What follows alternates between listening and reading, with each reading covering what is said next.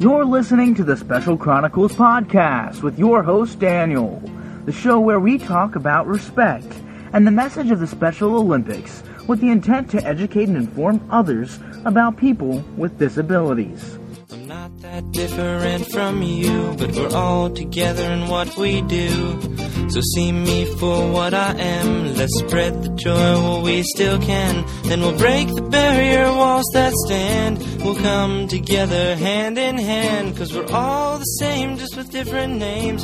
And when it's done, you'll see. I'm going to introduce a gentleman that can tell the story of the differences you make to people's lives much better than I can. You might have seen him going back and forth here because amongst many things that he can do a lot better than I can, is he understands his technology. Our global messengers you have heard over the years, but Daniel is one of the first who has brought the global messenger program into the modern era of technology with PowerPoints and with all of the other accoutrements of our technical era.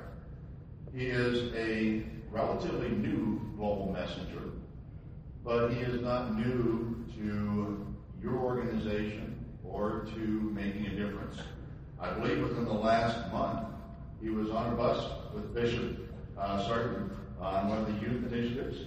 Uh, he is a member of the Joliet Diocese, and he is an outstanding young representative of the athletes that we serve. Please welcome Daniel. Hello, Knights of Columbus. My name is Daniel Spakowski, and I am a Special Olympics athlete and global messenger. I am happy and honored to be here with you to talk about my Special Olympics message and a special thank you to you. I just finished my first year of college at Roosevelt University, which is in Chicago's South Loop which is where the first Special Olympics Games was held back in 1968. Albert Einstein once said, It's not that I'm so smart, it's just that I stay with problems longer. People made fun of Einstein too. He also had a learning disability.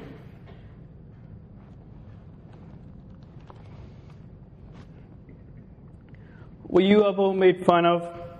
Or do you know somebody who was? Do you remember that little special education bus that many of us rode to school?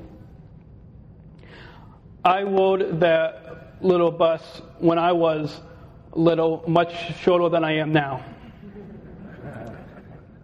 People made fun of me. They called me the R word which is retard. And that really upset me. Then in junior high, when I was looking at the honor roll list, and people were making fun of me, and I was behind them. And that really upset me too. Then, when I joined the Special Olympics, I learned that they bring all of us together. I first joined the swim team during all four years of high school, and I'm still on the swim team now. I've placed gold, silver, silver, and many other medals. I traveled downstate to the summer games in Normal the past two summers. I practice once a week on Saturdays for about an hour. Sometimes I drive and sometimes I get a ride. The reason why I participate in the Special Olympics is because three words in the Special Olympics mission statement are important to me. And these are courage, because we all have courage to get out there and play in the game or swim in the race. sharing gifts and our friendship. We all share our gifts and friendship because we are all connected. And because the Special Olympics, I have made so many new friends. Sometimes we joke around and we have fun. and intellectual disabilities. We all share our gifts, and it doesn't matter that we have an intellectual disability because we overcome that. We overcome that when we swim in the race or play in the game.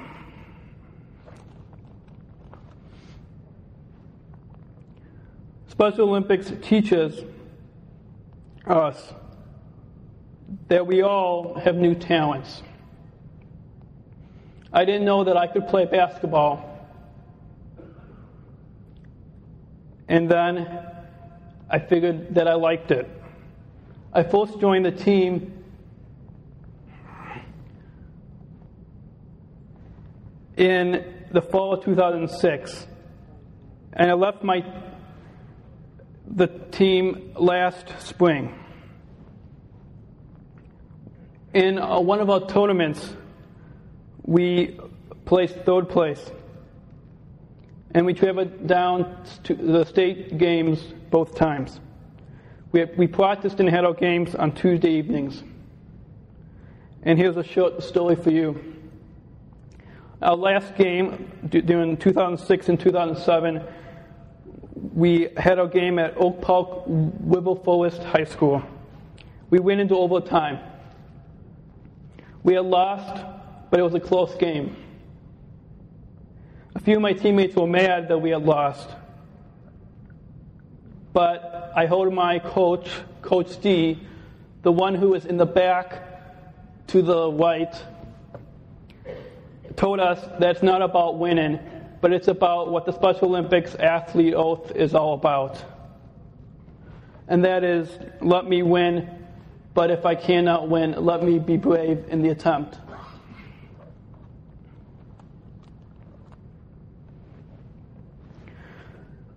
There was a website and a Special Olympics national campaign that's been going on the past few months. And it's called it, it's at r-word.org. And it's where it asks people all over the world to pledge to end the hateful use of the word retard. On March 31st, 2009, it, uh, Spread the Word to End the Word campaign started. So, why should everyone change the word to respect? It's because why would someone make fun of any of us with an intellectual disability who smiles and loves unconditionally?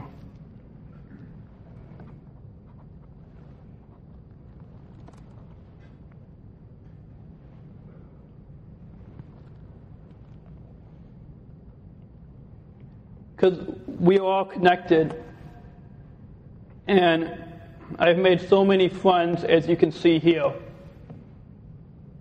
Brian in the front, Sam a little bit behind me, and Wayne behind me. And I even put my hand in with the team that got second, um, the team that got first place, because we we just like that we swam in the waves. And that was last summer. So you should tell everyone that you know to change the hour to respect, to respect all of us. My mom once said, who is down in the front there, if the whole world were like Special Olympics, then people would all get along. If the whole world were like Special Olympics, people would support each other. People would respect each other's differences.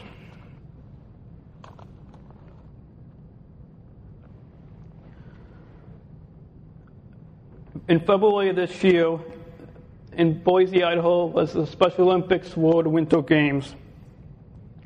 And Vice President Joe Biden was there. And he said, This is a civil rights movement there's need to have changes in policy. Vice President Joe Biden stuttered like me and my other fellow athletes when he was a little kid, and people made fun of him too. That's why he and President Obama are interested in helping all of us with disabilities.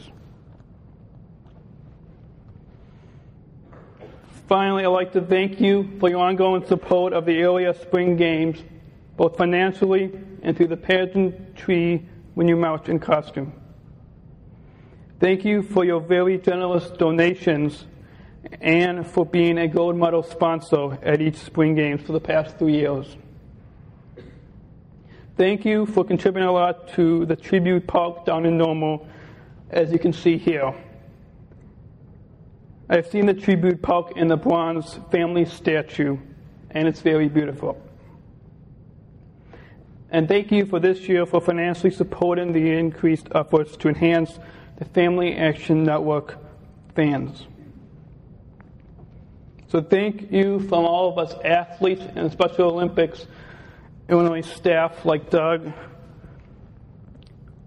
We all look forward to your continued support. Thank you.